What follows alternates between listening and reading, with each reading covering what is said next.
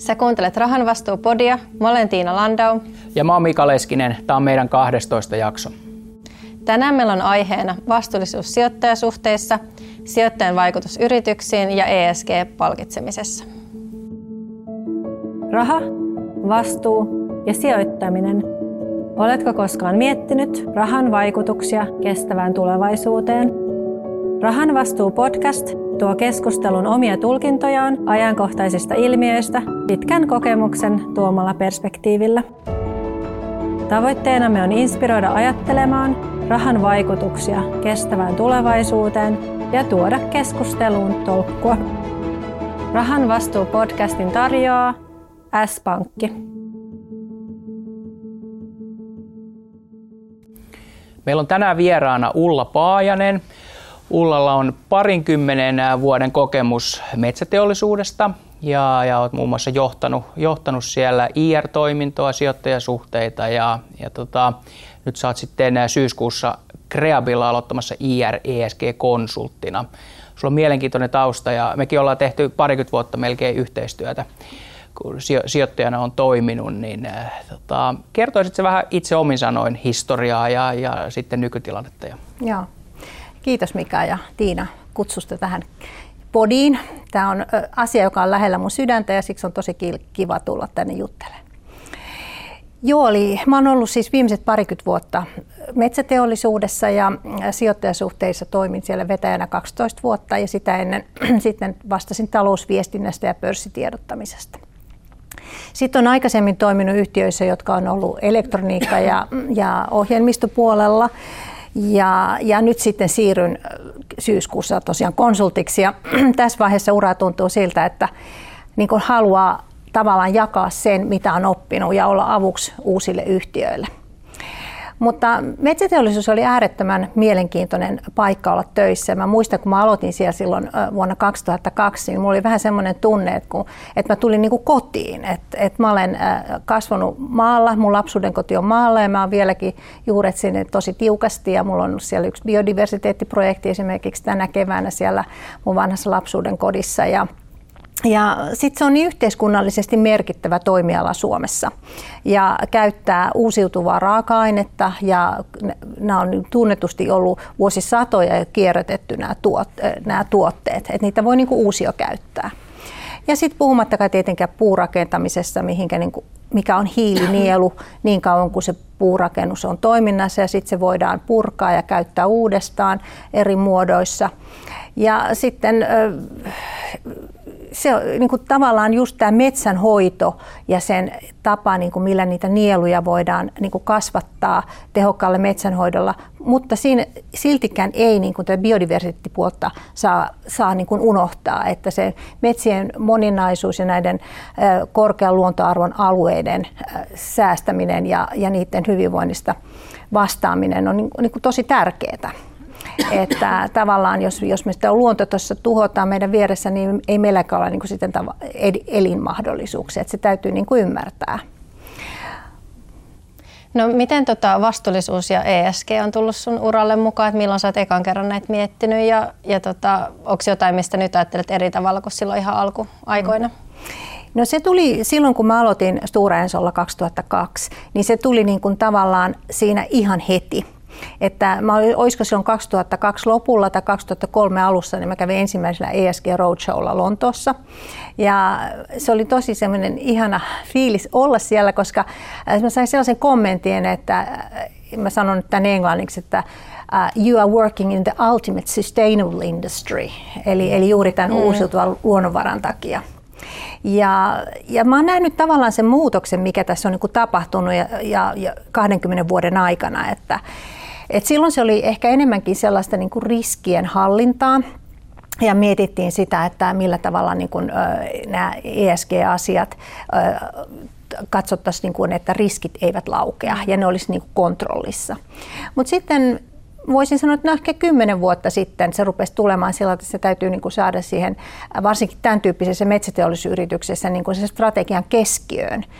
Ja, ja tuota, että miten, miten se niin kuin voidaan ajatella, että minkälainen mahdollisuus se on niin kuin liiketoiminta ja tuotteiden kautta. Eli, eli juuri nämä uusiutuvat pakkaukset, puurakentaminen, nämä hiilinielusta keskustelu. No, metsänhoidostahan keskusteltu aina ja kiivaasti suurella tunteella. Jokaisella on oma oma mielipiteitä. nimenomaan, nimenomaan. Siinä on monia mielipiteitä ja, ja monia tapoja, niin kuin, että miten sitä pitäisi hoitaa.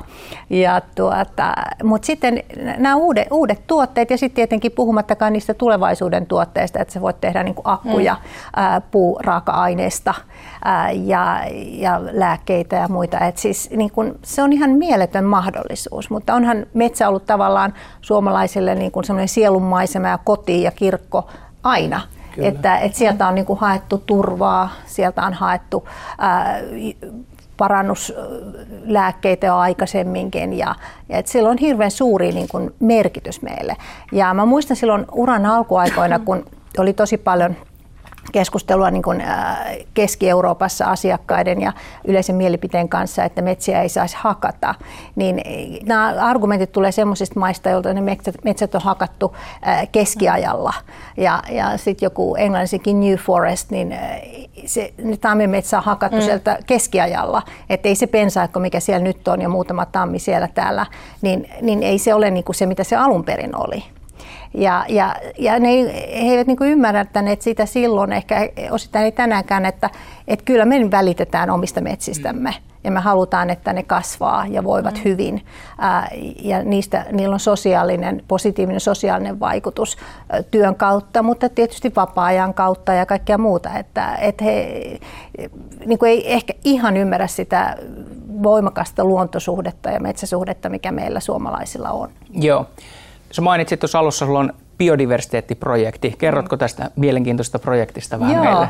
Joo, mielelläni. Se on ollut mun tämän kesän projekti ja se alkoi nyt tänä kesänä ja tulee olemaan seuraavat viisi vuotta. Ja että ehkä tämä on hyvä, kun sä sanoit tämän biodiversiteettiprojektin, koska se on periaatteessa aika arkipäiväistä toimintaa, ja, mutta se, ja sitä on aina oikeasti tietyllä tavalla tehty. Mutta se on nyt sitten jollakin tavalla unohtunut meiltä, mutta tämä meidän projekti on sellainen, että siellä on niin kuin, tässä mun lapsuuden kodissa on, se on ran, rannalla, järven rannalla ja siinä on tämmöisiä niin kuin laitumia, jotka on osittain semmoisia rantaniittyjä ja lehtoja. Ja, ja siinä on tämmöinen yksityinen metso-suojelualue ollut jo kymmenen vuotta – ja se on sellainen äh, saari, jossa on tosi vankka niin kuin vanha puusto. Ja se on sitten tullut niemeksi, se on kuroutunut niin kuin siihen äh, mantereeseen kiinni. Ja sen mantereen kohdalla on sitten lehtoja. Ja, ja ne lehdot oli niin kuin, kun niitä ei ollut laidunnettu parinkymmenen vuoteen, siinä oli ollut sitten äh, hevosia aikaisemmin, jotka oli pitänyt sen put, jollakin tavalla puhtaana, niin se, se tavallaan se niiden lehtojen luonnollinen kasvusto kärsi siinä. Ja me ely kanssa sitten viime vuonna ruvettiin suunnittelemaan sitä ja, ja etsittiin siihen tällainen ylämaan karjan kasvattaja, joka, joka tuota, toi karjansa sitten sinne laitumelle ja ne rupesi niin kuin syömään sitä sellaista kasvustoa, joka sinne ei niin kuin kuulu, että se, se, niin kuin ne pääsisi ne alkuperäisen kasvusto sieltä ylös. Ja siellä oli myös vieraslaji ja se vieraslaji piti niin kuin hävittää. Ja tämä ylämaankarja on sellainen, että se syö tosi tosi paljon kaikkea ja se ei ole niin sellainen, että se valitsisi mitä se mm. syö. Ja, ja se onkin todellakin, he niin vaan kul, ne kulkee se karja siinä koko ajan syö ja kulkee ja sitten ne märehtii. Et se, on, se on kyllä hurjaa toimintaa, toimintaa että siinä on ihan e, meno niin kuin päällä, mutta sen verran mun täytyy sanoa, että silloin kun siellä aloitettiin tämä projekti, niin siinä oli, niin kuin se, siinä oli niin kuin monelle ää, stakeholder-ryhmältä monelle niin kuin, äh, positiivinen vaikutus. Eli tämä nuori karjan kasvattaja sai itselleen äh, laidunta. Äh, Sitten ely sai tämmöisen kohteen, missä se voi niin kuin luonnon monimuotoisuutta tukea – ja se on ely biologi, joka, joka niin kuin on tukena ja myös katsoo, että niitä tuloksia syntyy siitä projektista. No sitten se tuota, vietän vieraslajin pois, joka on erittäin tärkeää, ja sitten se niin kuin, tätä vanhaa kulttuurimaisemaa hoitaa. Okay. Että se on tosiaan, tosiaan ollut tosi kiva projekti. Se on alkuvaiheessa, mutta tällä hetkellä näyttää tosi hyvälle. Mutta ehkä ensi vuonna sinne pitää tulla hieman aikaisemmin ja karjasin ehkä viikkoa paria aikaisemmin ja mahdollisesti muutama yksilö enemmän. Okei, okay. kuulostaa mielenkiintoiselta. Niin, Joo. se oli sitä. Tosi konkreettista. Sitten voitaisiin mennä takaisin abstraktille tasolle. niin.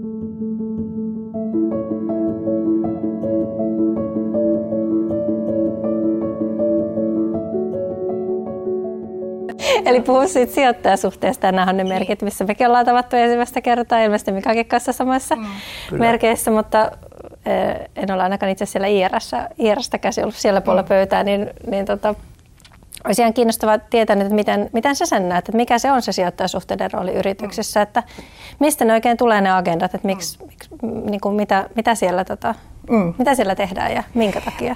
No sijoittajasuhteessa jos sä niin kuin isossa yhtiössä töissä ja sä hoidat pelkästään niitä sijoittajia kontakteja ja, ja sitten tuot niin kuin tavallaan sitä sijoittajien palautetta ää, yhtiön johdolle ja hallitukselle, niin silloin siellä on niin kuin se koko yhtiön strategia ja toiminnot niin kuin agendalla.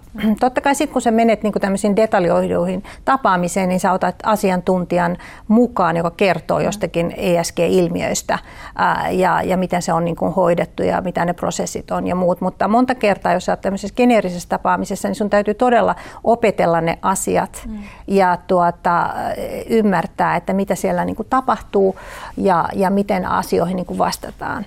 Ja sitten jos tulee joku kriisitilanne, niin silloin tavallaan välttämättä täytyy, niin kuin, täytyy ymmärtää, että, että, että mitä siellä on niin kuin tapahtunut, mm miten se on hoidettu, miten se tullaan hoitamaan. Et, et siinä ei niinku ole hirveästi aikaa, niinku, et täytyy olla tosi hyvin perillä sit asiasta, koska ei ole niinku aikaa siinä vaiheessa ruveta opettelemaan niitä. Aivan.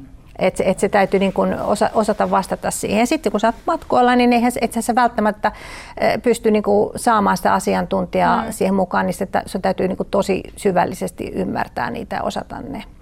Mutta, mutta tuossa tuollaisessa niin kuin yhtiössä, niin se on kyllä niin, että, että tota, siis kaikki liiketoiminta-alueet täytyy osata, strategia tietenkin erittäin syvällisesti, ESG. Ei, ei ole niin kuin sellaista, mitä sä voisit sanoa, että, että tätä mä en niin kuin opettele tai että, että, että, että, että tähän mä en niin vastaa tai jotain Luvutkin muuta. pitää olla aika hyvin hallussa. Kyllä, kyllä. Sekä, sekä ESG-indikaattorit että, että niin kuin ne taloudelliset aivan, luvut. Aivan, no. aivan. Onko tota, ter, välillä tapaatte sijoittajia pelkästään IR, välillä on CFO mm. tai talousjohtaja, rahoitusjohtaja mm. ja, ja toimitusjohtaja mukana. Mm. Ja välillä on sitten mm. vielä joku niin kuin asiantuntija. asiantuntija, spesialisti mm. sitten, että kaikki on niin kuin mm. mahdollista. Mm. Eli teille annetaan tavallaan aika iso valtuus, te olette mm. puhumassa mm. johdon suulla Joo. monesti ilman, Joo. että johto on, tai muu johto Joo. on sitten edes paikalla. Että mm. se on mm. aika vastuullinen tehtävä. Kyllä, mutta tässä meidän Code of Conductissa Stora oli silloin, että IR on niin kuin yhtiön spokesperson. Aivan. Eli mm. että se Joo. oli niin kuin määritelty niin, niin, siellä. Niin, niin. Ja mä oon kirjoittanut yhtiölle siis silloin ehkä 2004-2005, kun Tukholman pörssi vaati sitä, että mikä on meidän niin kuin disclosure policy. Mm. Mä tein sen ensimmäisen version silloin, missä juuri määritellään ne vastuut ja, ja tuota, niin kuin, tapa, tapa niin kuin julkaista asioita. Sehän on tietenkin kehittynyt mm. näinä aikoina, että, että se on mennyt eteenpäin. Ja se on tullut sitten osittain, osittain osaksi niin kuin tätä Code of Conductia. Ja, ja sitten myös täytyy niin kuin, ymmärtää hyvin tarkasti sisäpiirisäännökset ja ymmärtää ne implikaatiot, että, että niin kuin, mikä on se raja, mihin sä voit niin kuin puhua ja mistä sä voit kertoa. Niin miten se menee, että tavallaan joskushan sijoittaja halutaan kuitenkin ottaa sit siihen sisäpiiriin, että millaisessa tilanteessa se sitten että jos annetaan tavallaan sisäpiiritietoon, sittenhän rekisteröidään se niin. asia, niin onko se miten, miten harvinaista, että sellainen on tarpeen? Se on, se on hyvin harvinaista, kyllä. Että se täytyy olla niin kuin joku tämmöinen yhtiön omistajia koskeva esimerkiksi transaktio, Joo. jossa niin kuin tehdään sisäpiiriläinen. Ta, mm. Ja sitten joskus hän voi omistajan, omistajan edustajalla niin kuin hallituksen jäsen, jos hän tulee sit sisäpiiriläiseksi sen Joo. kautta. Mutta tota, ky- kyllä se niin kuin on tämmöisissä isoissa prosesseissa, niin jos se koskee, jos se on niin kuin tavallaan omistajan päätettävä se asia, mm. niin silloinhan sen omistajan täytyy niin kuin olla siinä sisäpiirissä mukana.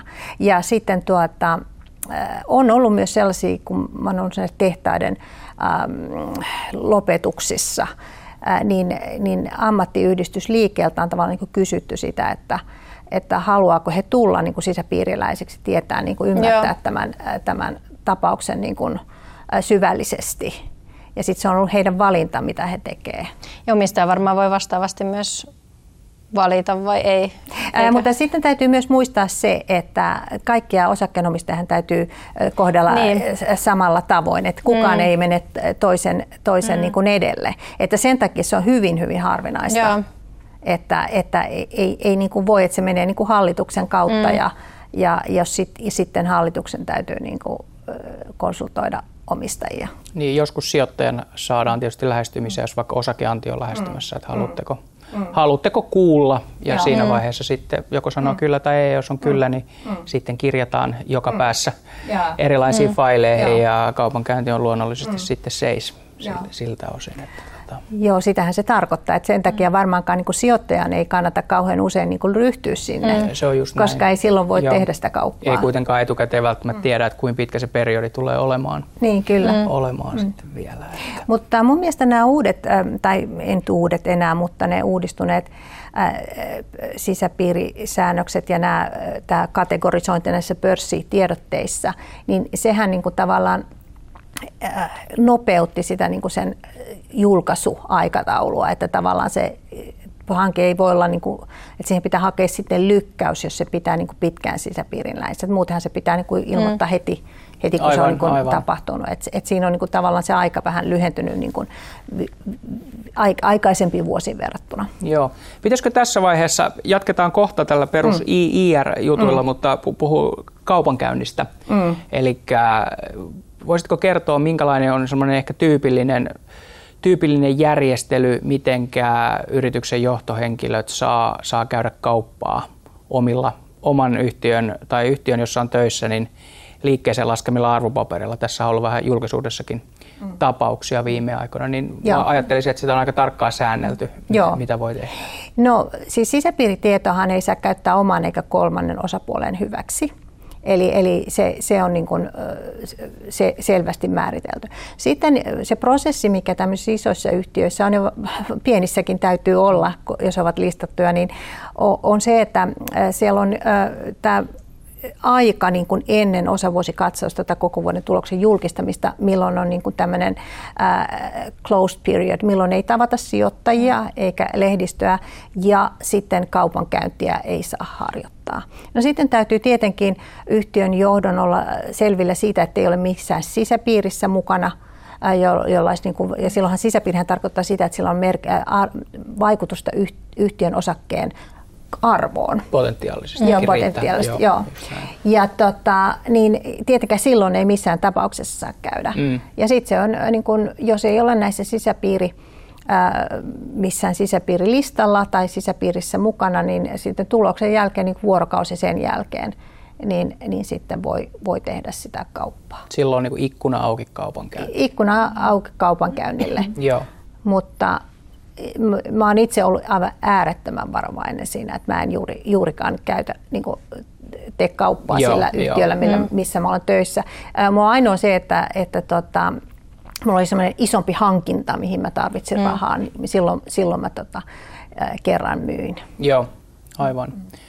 Joo, se on varmaan asia, missä ei kannata riskejä ottaa. Kyllä. Ottaa, että se ei... Niin ja sitten toisaalta mä oon ainakin ollut sellainen, että mä oon ollut sellaisessa yhtiössä töissä, joihin mä oon uskonut, aivan, että ei mulla ole mitään haluakaan niin joo, myydä. Joo, kyllä. No miten sitten, jos mennään takaisin tuohon IR-tehtäviin, niin tota, kuin usein esimerkiksi tyypillistä isoa sijoittajaa tavataan? No se myös riippuu vähän siitä sijoittajasta itsestäänkin että, että tuota, äh, niin kuin sijoitusstrategiasta, ää, äh, tiedon tarpeesta, mutta jos on semmoinen äh, aktiivinen iso sijoittaja, niin monet halu, jotkin haluaa tavata kerran kvartaalissa, sitten jotkut, jos, jos on niin kuin siis tällainen vaikka arvosijoittaja pitkäaikainen, pitää jopa 50 vuotta mm. omistaa, niin ne on ehkä kerran vuodessa haluaa tavata. Aivan. Pitääkö niitä jotenkin, tai miten niitä priorisoidaan, että kuka sijoittaja otetaan vastaan tai kenet niin tavataanko ketä tahansa instituutiosijoittaja neljä kertaa vuodessa se haluaa vai miten se, miten se päätetään, että kelle annetaan aikaa? Joo, tota, no totta kai isot omistajat äh, niin kun saa aikaa. Sitten tietysti se riippuu siitä, että kenen aikaa he saavat. Mm. Että, että tuota, mä kun olin ir ja se oli mun ainoa työ, niin mä olin kyllä hyvin paljon niin kuin saatavilla keskusteluihin. Mm. Mutta sitten tietenkin äh, isot omistajat haluaa tavata äh, ehkä äh, toimitusjohtaja kerran vuodessa hmm. ää, ja sitten talousjohtaja kerran kvartaalissa tai, tai näin. Mutta sittenhän se on myös niin, että, että tota, tähän työhön kuuluu se, että esimerkiksi jos sulla on ollut vaikka joku iso, iso instituutio omistajana ja he ovat sitten myyneet tai vähentäneet sitä omistusta, niin sitten tietysti halutaan mennä tapaamaan ja keskustelemaan ja kertomaan, että, että missä, missä yhtiö tällä hetkellä menee ja, ja, ja tuota, että he ymmärtää sitten, että missä mikä on se tämän hetken tilanne. Okei, okay. eli onko se tavallaan siis, onko se tavoite silloin siis houkutella niitä sijoittajia sijoittaa lisää vai mikä, mikä No joo, tai se, se? se, että, siis, että tuota, IRN tehtävähän on äh, pitää yhtiön osake likviidinä ja mm. varmistaa se, että kaikki tieto, jolla on vaikutus osakkeen arvoon, on kaikkien saatavilla samanaikaisesti markkinoilla. Joo. Ja tuota, silloinhan se tavallaan se, se että sä oot niinku proaktiivinen, ää, jos sä oot vaikka joku iso kansainvälinen ää, fundi, jolla on paljon hmm. generalisti ää, niinku salkunhoitajia, niin, niin kyllähän he niinku tarvitsee sitten enemmän tietoa kuin joku, joku joka on niinku tav- tavallaan vaikka ää, uusiutuviin pakkauksiin sijoittava hmm. tai joku tällainen. Et, et siellä on ne on, sijoittajathan niin kuin itse tiedätte on erittäin, erittäin heterogeenisiä, että, tuota, mm. että siellähän on eh, hyvin erilaisella niin kuin strategialla ja erilaisella, eh, miten paljon aikaa niin kuin käyttää eri, eri yhtiöihin. Tai, ja semmoista mm. tässä ESGssä tulee äärimmäisen hyvin niin kuin esille se, että, että tuota, on, on isoja sijoittajia, esimerkiksi vaikka nyt kotimaisia sijoittajia, mm. tai niin, jotka tuntee jopa ESG-puolen niin kuin todella hyvin. Mutta sitten on sellaisia, jotka niin kuin haluaa kuitenkin ehkä katsoa, että niin kuin, onko tässä niin kuin onko tässä riskit hallinnassa. Ja he käyttää niin tällaisia kansainvälisiä tuuleja tai tämmöisiä erilaisia palveluja, joilla he yrittää niin kuin, äh, laittaa nämä eri yhtiöt niin kuin kategorisoida ja ymmärtää se, että kuka on parempi kuin toinen tai, tai kuka on huonompi ja onko se riskejä ja muuta. Mm. Ja, tässä on nyt sellainen asia, että tämä on ollut aikamoinen villilänsi, koska siellä ei ole ollut niin kuin sellaista mm. yhtä kansainvälistä raportointijärjestelmää, mm. jossa ne yhtiöt raportoisi asiat samalla tavalla. Ja nythän se on tässä syntymässä tämän IFRS, tämän ISSPn kautta, ja se perustuu aika pitkälle tähän Sustainable Accounting Standard Boardin eli SASPin työhön. He ovat viime vuonna tuossa ilmastokonferenssissahan he, he julkaisi sen, että he menevät niin kuin yhteen samaksi organisaatiosta. Ja nyt siellä on niin kuin tulossa se sääntely, joka, jossa niin kuin sijoittajat on ensisijainen kohderyhmä. Ja mun on taas hyvin vaikea niin kuin nähdä sellaista, että, että olisi joku toinen raportointijärjestelmä, joka palvelisi jotain toista kohderyhmää, koska mm. kyllä ne sitten, kun se raportointi saadaan niin kuin hyväksi, niin kyllä sijoittajat käyttää mitä vaan äh, informaatiota, mitä ne vaan saa. Aivan, aivan. Että, että, että tällaista ei, ei ole niin kuin mun mielestä sitä, mä voin käsittää, että olisi jotain sellaista, mitä ESG-sijoittaja ei haluaisi tietää. Joo. Onko jotain sellaista erityistä, mitä ne ESG-sijoittajat sitten kysyy verrattuna sellaiseen, mitä yritys itse proaktiivisesti tulee mieleen tai katsoo niin kuin tärkeäksi kertoa, niin onko mm. joku sellainen ero, että mitä kysytään, mitä, mitä itse esitellään? Jos mä menisin vielä yhden askeleen taaksepäin niihin raportointijärjestelmiin, koska mun mielestä se on erittäin tärkeää, että se raportointijärjestelmä, mikä tulee, niin mm. siinä on niin kuin, ä, eri, eri niin kuin vaatimukset eri toimialoille. Ja sitten yhtiö voi niin kuin katsoa, mikä toimiala, niin kuin, että et tietysti jos on tämmöinen, jos on vaikka monta divisioonaa ja erilaisia mm. bisneksiä, niin ne voi niin kuin katsoa, että mitkä kaikki toimialat kannattaa raportoida ja millä tavalla se mm. raportoidaan. Mutta toi niin kuin ehkä tietyllä tavalla auttaa sen tuohon vastaus tietyllä tavalla tuohon, mitä sä kysyit, mm. että, että kun se yhtiö niin kuin tuntee sen toimia itsensä niin hyvin ja kilpailijat, vaikka ne eri divisioonille, niin se pystyy niin kuin näkemään, mikä on sitä relevanttia. Ja se varmasti auttaa tulevaisuudessa ESG-sijoittajaa myös niin kuin, äh, niihin oikeisiin painopisteisiin keskittymään. Ja, ja sitten tavallaan se, että mitä sä mittaat, niin sitähän sä saat. Eli sen, sen äh, raportoinnin pitäisi olla oikein, että se ei niin kuin vie väärään sitä yhtiönkin työtä. Mm että se ei niin kuin johda sitä sisäistä työtä harhaan. Joo, on se tosi vaikeaa tässä itse, kun on puolelta toiselle hyppinyt, niin, niin tavallaan se, että portfoliosijoittanahan sä et vaan tunne jokaista toimialaa, mm. jokaista yritystä. Ja mm. vaikka olisi keskityt tiettyyn toimialaan, niin sitten jos yrityksessä itse, niin tietää ne kaikki. Mm. Tai tuntee tavallaan paremmin, niin. mutta sitten tietenkin taas sit se, että en tiedä tuleeko siinä sellaista, että mitä yritys kuitenkaan sitten niin katsoo tarpeeksi kertoa, että se kuitenkin voi olla sijoittajalla joku pointti, miksi mm. se haluaa. Mm. Ehkä sitten tietää jostain muusta asiasta kuin mistä Joo, siis kyllä, joo mä, mä ymmärrän, mitä se tarkoittaa. Kyllähän totta kai sijoittaja, ESG-sijoittaja, voi niin kuin tavallaan auttaa yhtiötä mm. sillä tavalla, että koska, koska se sijoittaja niin kuin pyrkii katsomaan monia yhtiöitä ja monia toimialoja. Että se saattaa kysyä sellaista, joka, joka ehkä ensin ei tunnu niin kuin relevantilta, mutta sitten kun sitä pohtii vähän kauemmin, niin se sanoo, että voihan, voihan tämäkin olla. Ja mun mielestä yksi tämmöinen iso teema, mitä, mitä tuota, niin oli esimerkiksi vesi, että kun meillä niin koettiin se, että, että kun me otetaan metsäteollisuudessa vesi tehtaalle, niin sitten se päästetään takaisin luontoon puhdistettuna. Ja se on, se on jossakin maissa, esimerkiksi Kiinassa, voi olla niin puhtaampaa se vesi, kun se menee sitten sinne, sinne jokeen, kun, kun se otetaan sieltä joesta. Mutta sitten, että et niin tavallaan se tapa, millä sitä vettä niin kuin mitattiin, niin ei ollut niin kuin relevantti, koska se oli sama tapa vaikka Coca-Colalle ja metsäteollisuuden tuudelle.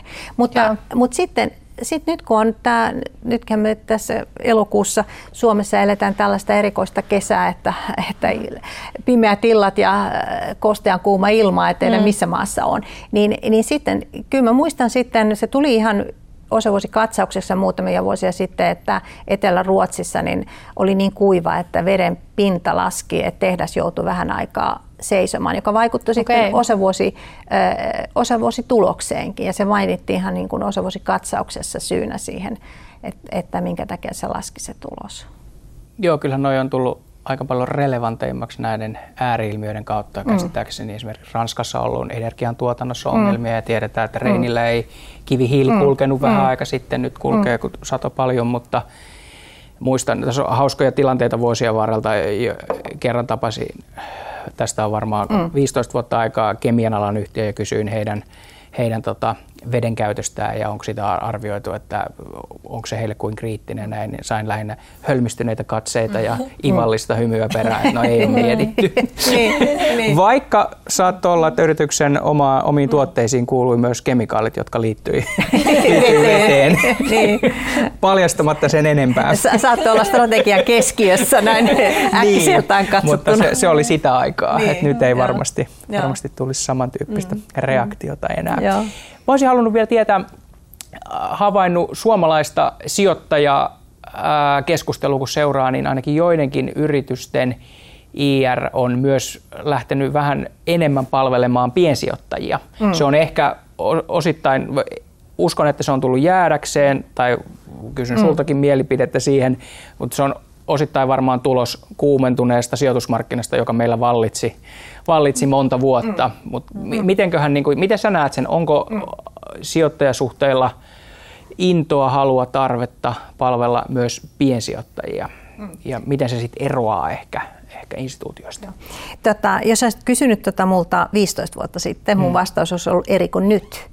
Ja mä luulen, että minkä takia mun vastaus on nyt eri, on sen takia, että teknologia on kehittynyt. Ne piensijoittajat mm. on niin kuin helpompi tavoittaa nyt, niin vaikka tämän podin kautta Joo.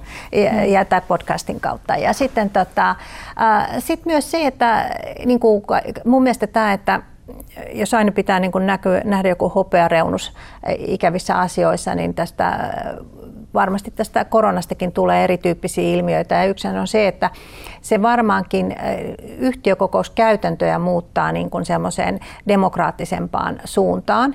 Että tavallaan jos olet suomalainen yhtiö, niin sähän olet velvoitettu pitämään Suomessa se yhtiökokouksen. Mm. Tai siis sehän yhtiöjärjestyksessä mm.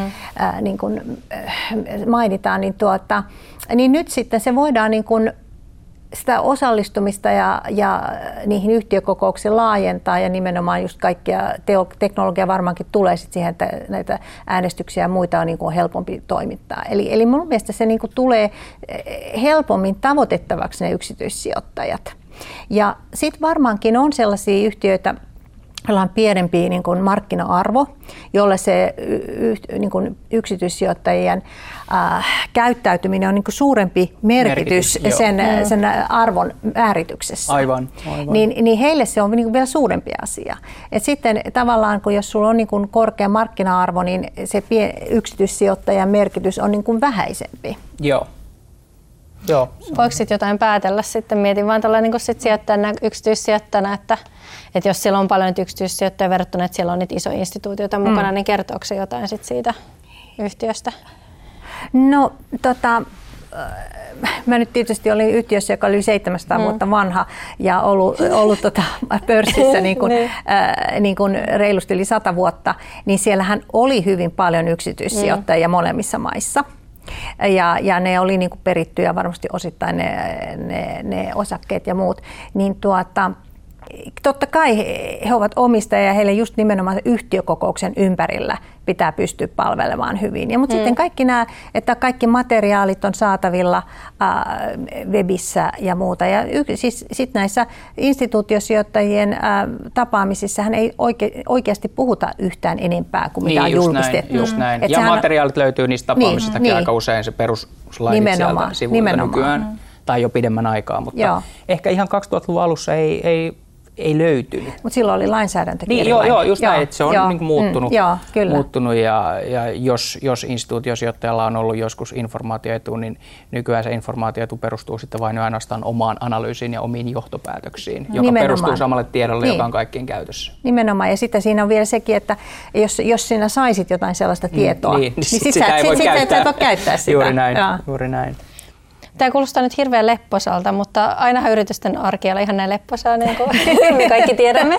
Mitä sitten, niin. jos tulee niin kuin kriisi ja monestihan vastuullisuuskin mm. kriisi niin. voi olla, että mistä niin. tietää olevansa kriisissä, miten sellaisen voi välttää, miten sieltä mm. pääsee pois ja muita tällaisia helppoja. Eikö kriisin määritelmä on se, että se on yllätyksellinen ja, äh, ja niin kuin siihen niin kuin tavallaan se on yllätyksellinen ja niin kuin ennalta arvaamaton. Ja se, ja se, niin kuin, mutta kriisiin voi sillä tavalla kyllä varustautua, että tekee tietysti kriisiviestintäsuunnitelman, katsoo, minkälaisia ne eri skenaariot on, että minkälaisia ne kriisit voisi olla ja mitkä siinä on mahdolliset niin kuin, loppupäätelmät niissä skenaarioissa. Sitten tekee tiettyjä materiaalia jo e, valmiiksi etukäteen. Ja ehkä, ehkä niin kuin tavallaan ESG-puolella niin tietysti kaikkein parasta, että ne asiat niin kuin hoidetaan niin hyvin, että sellaista ei tapahdu. Mm. Mutta toinen on sitten semmoinenkin, että että, että jos on nyt yrityskauppa, niin yrityskaupassahan täytyy olla niin kuin just kaikki materiaalit jo aika varhaisessa vaiheessa jonkinlaisessa kunnossa, että jos tulee niin kuin vuoto ja, ja joutuu, joutuu jotain, niin kuin, niin kuin pitää ymmärtää, että jos jotain tapahtuu, että miten siihen niin kuin reagoi ja, ja osa, osa vastata ja kuka on spokesperson ja niin poispäin. Mutta nimenomaan tässä ESG-puolessa on se, että se riippuu hyvin paljon myös siitä, että minkä tyyppisellä markkinalla sä toimit. Että onko se niin kuin korkean riskin markkina. Niin kuin just tämä Ukrainan sota, niin, niin kyllähän se oli kam, kamala maariski niin kuin laukesi siinä. Mm. Ja, ja tota, et, et tällaisia, tällaisia niin kuin valitettavasti tapahtuu.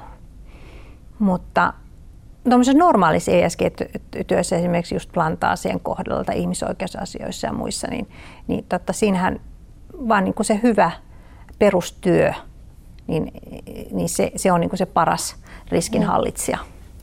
Aivan. Ja tietenkin siitä viestiminen ja sitten semmoinen avoimuus, a, avoimuus ja, ja, ja sitten sellainen niin kuin proaktiivisuus, proaktiivisuus joo, joo ja, ja, ja sellainen puhua asioista niin kuin – että kaikki tietää, että tällainen tämä on ja, ja sitten sä voit päättää, että haluat, sopiko se sun mm. portfolio vai ei. Joo, just näin. Pystytkö sanoa jotain mieleenpainuvia hetkiä sun IR-uran vaiheelta? Joko yksityiskohtaisesti tai mm. yleisesti, miten, mm. ymmärrän, että ei voi kaikkea, kaikkea kertoa, mm. kertoa, mutta onko jotain sellaisia juttuja, mitkä mm. on jäänyt sinulle mieleen joko positiivisesti tai negatiivisesti, jännänä tapahtumana tai muuta? Siis tämähän, tämähän on tosi kiva työ, että siis tässä todellakin on vauhtia ja vaarallisia tilanteita. että sit, siinä mielessä täytyy olla niin kuin kiitollinen, että sitä saanut niin pitkään tehdä. Mutta ehkä sellainen, joka on ihan julkinen, äh, julkinen asia, mikä, mikä mulle jäi niin kuin mieleen, että, että tuota, vuoden 2014 yhtiökokouksessa, niin, äh, niin siellä kä, kä, käsiteltiin siellä yhtiökokouksessa ESG-kriisiä ja sen hoitamista. Ja sitten siellä oli tätä, tällainen ruotsalainen ESG-sijoittaja, iso, iso fundi ja heidän ESG-johtaja, joka tuota, sitten siellä erityyppisiä hektisiä keskusteluja käytiin ja sitten hän, hän otti puheenvuoroja ja sanoi, sanoi kaikkia asioita, mutta yhden asian se oli niin, kuin niin lämmit, sydäntä lämmitti, että mä muistan, että varmasti loppuelämäni, niin hän, hän sitten nousi ja sanoi, että juu, että olen edellisen puhuvan kanssa samaa mieltä, mutta haluaisin äh, kertoa, että sijoittajasuhteet on hoidettu hyvin tämän kriisin aikana. Okei, no niin, positiivinen palaute. No se oli kyllä, että se, se, se, ja, ja se oli ihan julkista tietoa, että mä en mm. tarvitse mitään Joo. salaisuuksia kyllä, kyllä, kyllä kertoa. kyllä, kyllä. Joo. Hienoa, hienoa.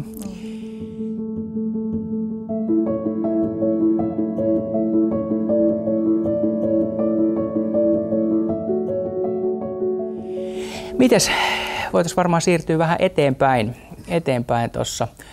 Sähän kuuntelet Rahavastuu-podcastia ja, ja tota, mielellään kuullaan, kuullaan tota, luetaan keskustelua sosiaalisessa mediassa hashtagillä rahan vastuu. Ja, ja tota, puhutaan sitten vähän sijoittajien vaikutuksesta yritykseen. Miten se nyt on, kun me mennään tapaamaan yritystä ja me kysellään kysymyksiä, vaikka ESG-kysymyksiä, mm. jota siis kysellään ihan normaalin yritystapaamisen tapaamisen yhteydessä, että ei järjestetä tyypillisesti mitään erillistä ESG-tenttiä, mm. vaan keskustellaan mm. asioista, jotka on taloudellisesti merkityksellisiä. Mm. Niin äh, onko sillä vaikutusta siihen yritykseen, mitä me kysytään. Mä oon niin alusta alkaen kirjoittanut ja sanonut, että kun me tavataan yrityksen johtoa, niin se on jo sitä niin kuin yhden tyyppistä vaikuttamista. Mm. Ja mun ajatusmaailmassa, jos mä kysyn jotain mm. omistajana, niin se vaikuttaa siihen yritykseen, koska yritys saa niin kuin signaalin, että tuo on kiinnostunut tuosta asiasta ja se on omistaja, niin meidänkin täytyy olla siitä kiinnostunut. Onko tämä totta? Joo, kyllä mun mielestä toi on kyllä totta ja kyllä silloin ehdottomasti niin kuin, ää, ainakin se palaute, mitä mä oon niin kuin saanut ja mitä niistä, ky, ky, siis yleensä sellainen, ää, mä aina, mulla oli aina joku järjestelmä, mihin me pistettiin aina niin kuin nämä kokouksen niin kuin tavallaan notesit, että mistä sieltä keskusteltiin. Joo. Ja sitten niitä sit käytettiin myös sillä tavalla, että niitä ihan oikeasti vedettiin sitten niin kuin vuosikertomuksia, että nämä ja nämä mm. asiat tänä vuonna niin kuin keskustelutti yhtiön sijoittajien kanssa ja se oli ESG-puoli erikseen. Ja sitten sitä käytettiin myös tällaisiin, kun tehtiin näitä tällaista ESG, niin kun, äh, skannattiin sitä, että minkälaista, mitä mieltä eri, eri tätä, äh, stakeholderit oli asioista, niin sehän tuli sitten siellä niin kuin sijoittajien mielipiteet, näitä sijoittajat kysyy näitä asioita. Joo. Ja sitten mä, mähän kuulin meidän talousjohtajan johtoryhmään ja siellähän mä sitten joka meidän joka kvartaalikokouksessa ja, ja sitten niissä, kun tuli kvartaalitulos ja sitten mä aina kerroin, että mitkä on ne, ne aiheet, mistä niin kuin keskusteltiin ja mistä on keskusteltu. Ja, ja samoin sitten niin kuin tänne ESG-osastolle mä sitten niin kuin kerroin, että mitkä on nämä ESG-aiheet, mistä puhutaan. Just. Miten selvää se yleensä on, että mikä milloin sijoittaja kysyy vaan, koska ei tiedä ja haluaisi tietää ja milloin haluaa vaikuttaa. Et mä yhdessä seminaarissa yksi tällainen iso sijoittaja selitti, että heillä on kolmenlaisia kysymyksiä, joilla he kaikille yrittää vaikuttaa. Et yksi on niin kysyä vaan tyyli, että no mitäs, mitäs teette tota, tälle niin kuin miten vaikka huolehditte ihmisoikeuksista ja sitten toka on tällainen pyyntö, että voisitteko te nyt tälle lapsityövoimalle tehdä jotakin ja kolmas sitten se, että me myydään kaikki osakkeet pois, jos ette nyt äkkiä korjaa tätä asiaa. Että kuinka paljon näitä erityyppisiä, että onko se huomaat tällaista jaottelua ja kuinka paljon näitä erityyppisiä kysymyksiä tulee ja ja tavallaan, että, onko se selvää, miten sijoittaja oikein ajaa, Plus ajaa ehkä, takaa, sa- miten ehkä, tosissaan. sam- ehkä samaan vielä, että kun mainitsin tuon kysymysten kyselyn yhtenä vaikuttamisen tapana, niin mm. minkälaisia muita vaikuttamisen keinoja sä oot niinku kohdannut? Mm. Tätä kyllä siis tuolla tavalla, kyllä niitä voi ehdottomasti niin kuin nähdä, että mikä se on mm. niin kuin se tavallaan se vakavuusaste niissä kysymyksissä. Ja tota, sitten siellähän tulee niin kuin jo, joillekinhan ihan sellaisia niin kuin vuosittaisia, että he tulee niin kuin kysymyspatterista, että heidän täytyy niin kuin, tavallaan heidän mm. oman hallinto, hallinnonsa takia tietyt asiat niin kuin katsoa, että he ovat niin kuin kysyneet ja käyneet mm. läpi, jotka on niin kuin tärkeä esimerkiksi sen rahaston puolesta. Niin kuin, että se on niin kuin vaikka niin kuin fundamentaalinen asia sille rahastolle.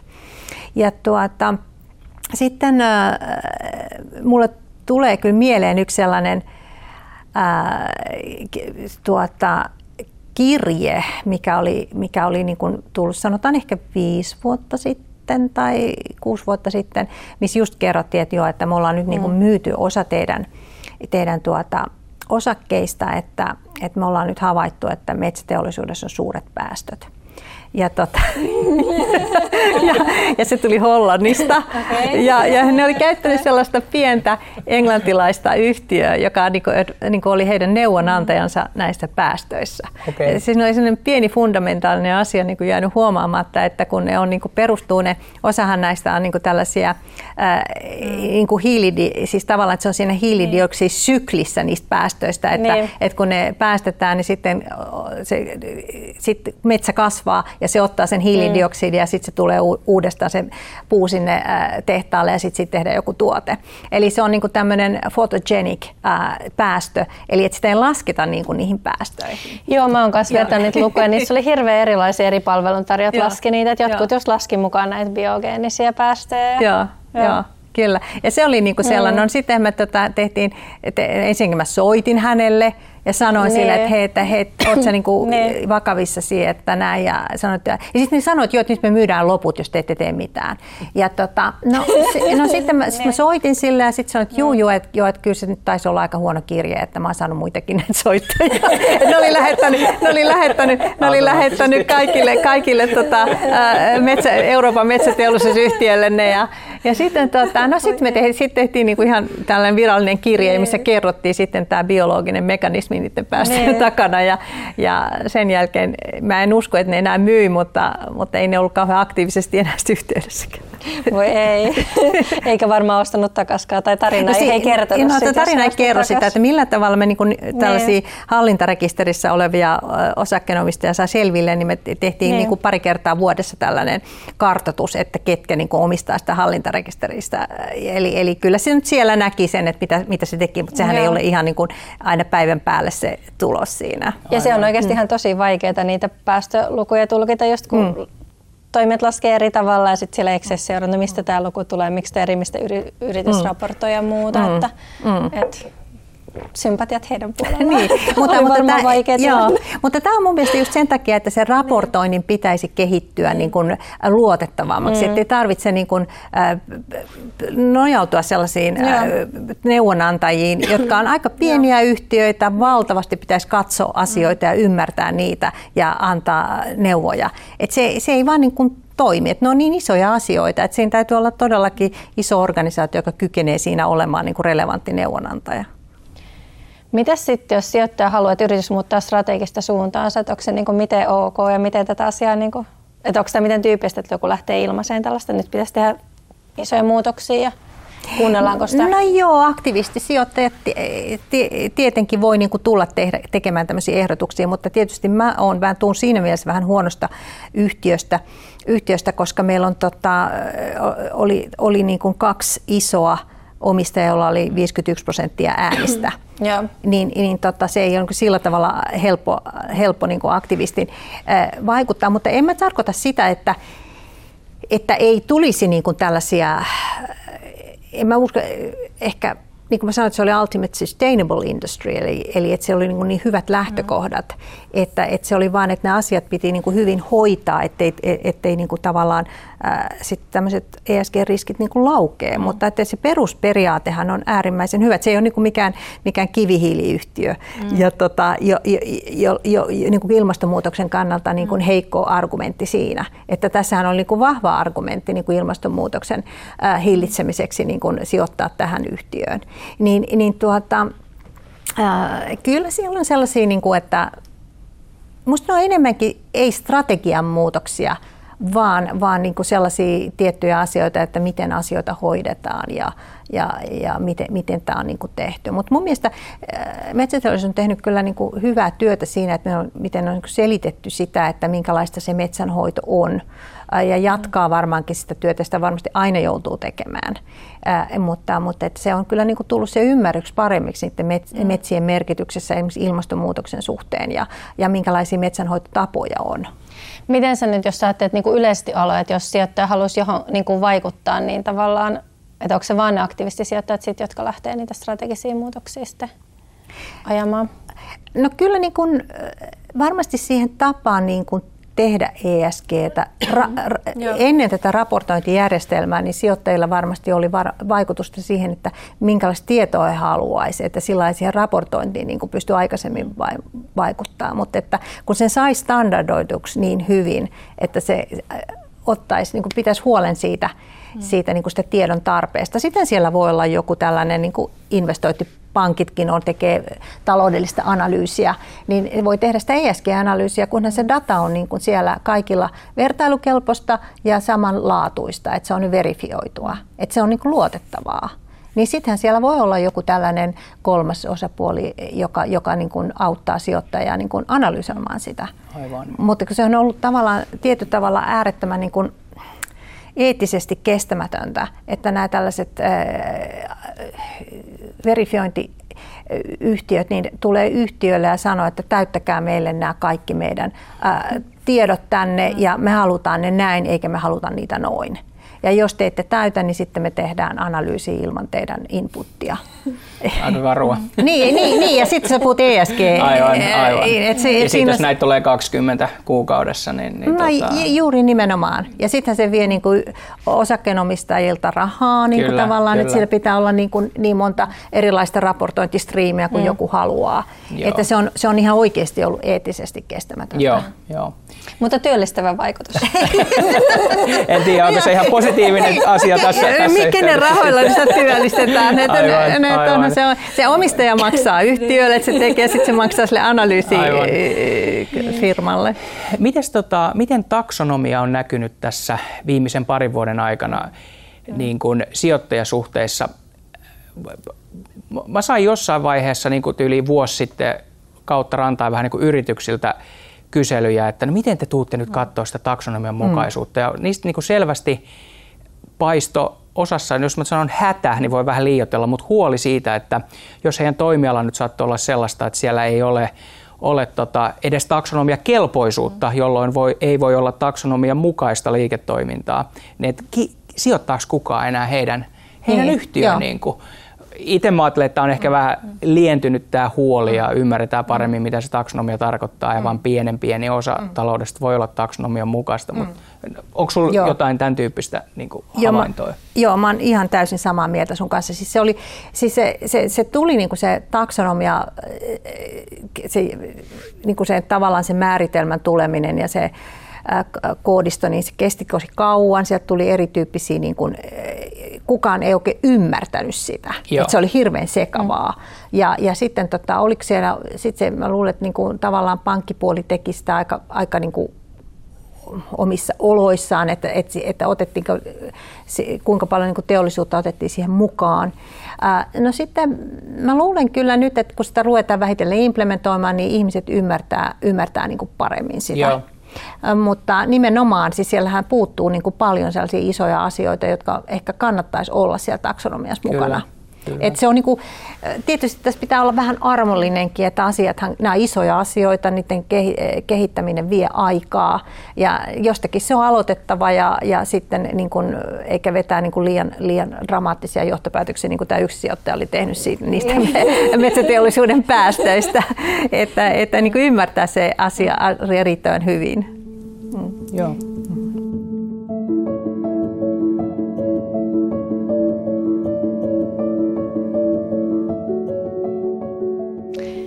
Sitten rahan vastuu podissa voitaisiin siirtyä seuraavaan aiheeseen, eli puhua ESGstä palkitsemisessa.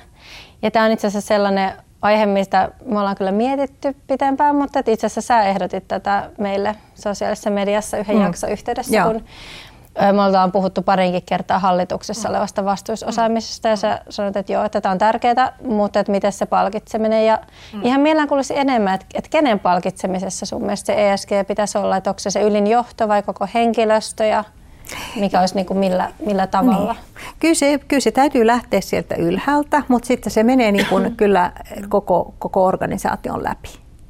Että ei, ei, kyllä se siis liike-elämässä se muutoksen on se, myös se, minkälaisen korvauksen asioista saa. Niin. Ja se, niin. se ohjaa sitä toimintaa, mihin se, mihin se asia menee. Niin kuin mä puhuin tästä, tämän säännöstelyn kautta, että sä saat sitä, mitä se mittaat. Mm. Eli tavallaan nyt kun sä, sä, sä palkitset, niin sä saat sitä. Mm.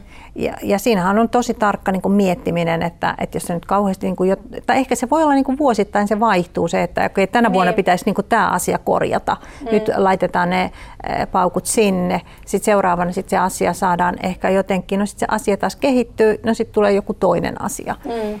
Että, että kyllä se on niin kuin, kyllä mä näkisin, että se, se lähtee sieltä ihan niin kuin ylimmästä johdosta ja sitten se menee niin kuin alaspäin se palkitseminen, että se pitäisi olla niin kuin läpi sen organisaation. Tässä riittää varmasti vielä työsarkaa aika monellakin mm. yhtiöllä, varsinkin siinä niin kuin ruohonjuuritason Ja mittareiden, mittareiden valinta, se on toki mm. yhtiökohtaista ja varsinkin mm. toimialakohtaista. Ja, ja tota, mutta ehkä nämä mainittu usein otteeseen, tämä raportointi mm. tulee kehittymään, mm. niin sieltä saadaan, saadaan tota dataa sitten, joka on luotettavampaa ja mm. vertailukelpoista. Mm. Ja, ja tota, niin, näin se on, niin kuin sanoit, että sitä saadaan, mitä mitataan. Ja, mutta kyllä mä, vaikka yritetäänkin nykyään vähän toisin väittää, mutta seison yhä sen takana, että raha on maailman paras motivaattori. Mm. niin tota, on muitakin motivaattoreita, en kiellä sitä, mutta mm. raha ohjaa niin, niin toimintaa kuitenkin. Kyllä aika paljon, niin sillä niitä asioita pystytään kehittämään. Niin ja sitten sä ajattelet se, että, että tämmöisen osakeyhtiö, niin kyllähän se niin kuin on tarkoitus tuottaa voittoa, eli, eli se on niin kuin se perusedellytys siellä, niin sittenhän sinne hakeutuu tietyn tyyppiset ihmiset, joille se mm. raha on niin kuin tärkeää, ja silloin se on niin kuin semmoinen kannustin ja motivaattori tehdä muutoksia. Kyseleekö sijoittajat tästä asiasta, että miten se ESG näkyy palkitsemisessa? Kyselee paljon, joo. Sehän oli kymmenen vuotta sitten semmoinen vähän niin kuin happotesti, että, että onko ESG, sä kysyt toimitusjohtajalta, että onko ESG teille tärkeää, on, on, se on tosi tärkeää, mm. no miten se näkyy palkitsemisessa, mm, no ollaan sitä mietitty, mm. no ehkä jo voi mennä enemmän kuin kymmenen vuotta mm. taaksepäin, mm. mutta näin se meni ja mm. sitten kun se on siellä palkitsemisessa mm. mukana, niin se on aitoa. Mm.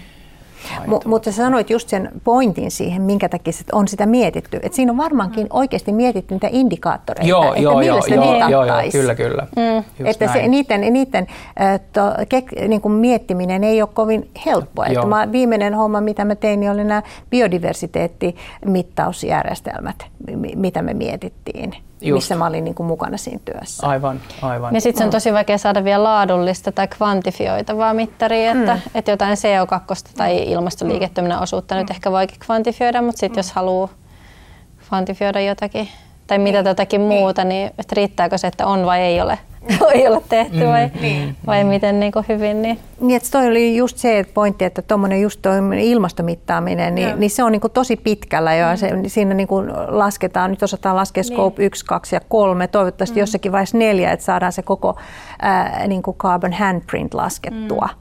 Että siinä tulisi tämmöinen kansainvälisesti hyväksytty laskentatapa sille scope neloselle. Ja, ja sitten tavallaan, ja, ja sehän on globaali ilmiö. Me, kun joku, mm. joltakin tulee päästöä, niin me kaikki siitä niin kuin, mm. ää, saadaan se vaikutus itsellemme.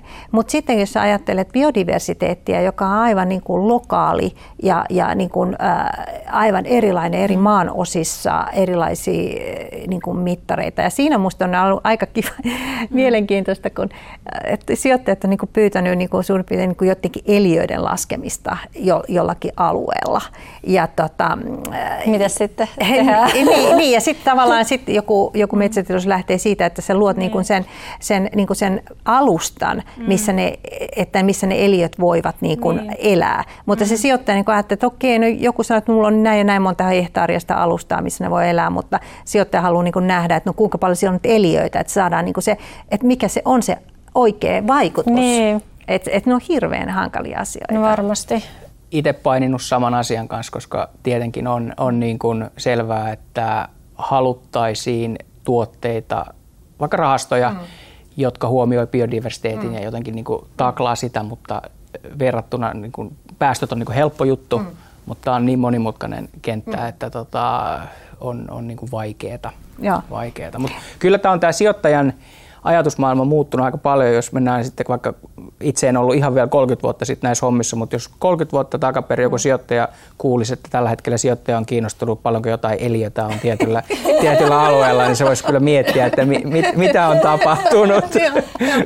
ja, mutta mä ajattelen sitä mun, mun miniprojektia, sitä mm, biodiversiteettiprojektia, mitä mun siskojen kanssa teen, niin, tota, niin sinne tulee se biologi niin katsoa niitä mm. suojeltuja lehtoja ja katsoa, että et, et mitä sieltä on, mitä ne on syönyt ne, mm. se karja sieltä, että pääseekö ne, niin kuin ne alkuperäiskasvit sieltä niin kuin kasvamaan. Aivan, aivan. Et, et, se on hirveän, mm. siinä saadaan täystyöllisyys aikaa.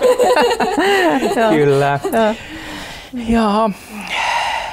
Olisiko siinä ollut mielenkiintoista keskustelua tässä ja mm. mielenkiintoiset aiheet olisi voinut jatkaa juttua, juttua pidempäänkin. Olisiko sinulla vielä jotain, mitä haluaisit haluaisit tota, kertoa, mitä ei ole tajuttu kysyä tässä? Mm. Mielenkiintoista. No mä tiedän, ehkä sellainen asia, mistä mun mielestä me ollaan joskus juteltukin sivumenne ainakin, että, mm. että tähän tulee niin kuin tavallaan tämä ESG niin kuin sellaisena, se on hyvin ajankohtaista, se on niin kuin aikasidonnaista tietyllä tavalla, että minkälaisia ilmiöitä niin kuin maailmassa on. Mm.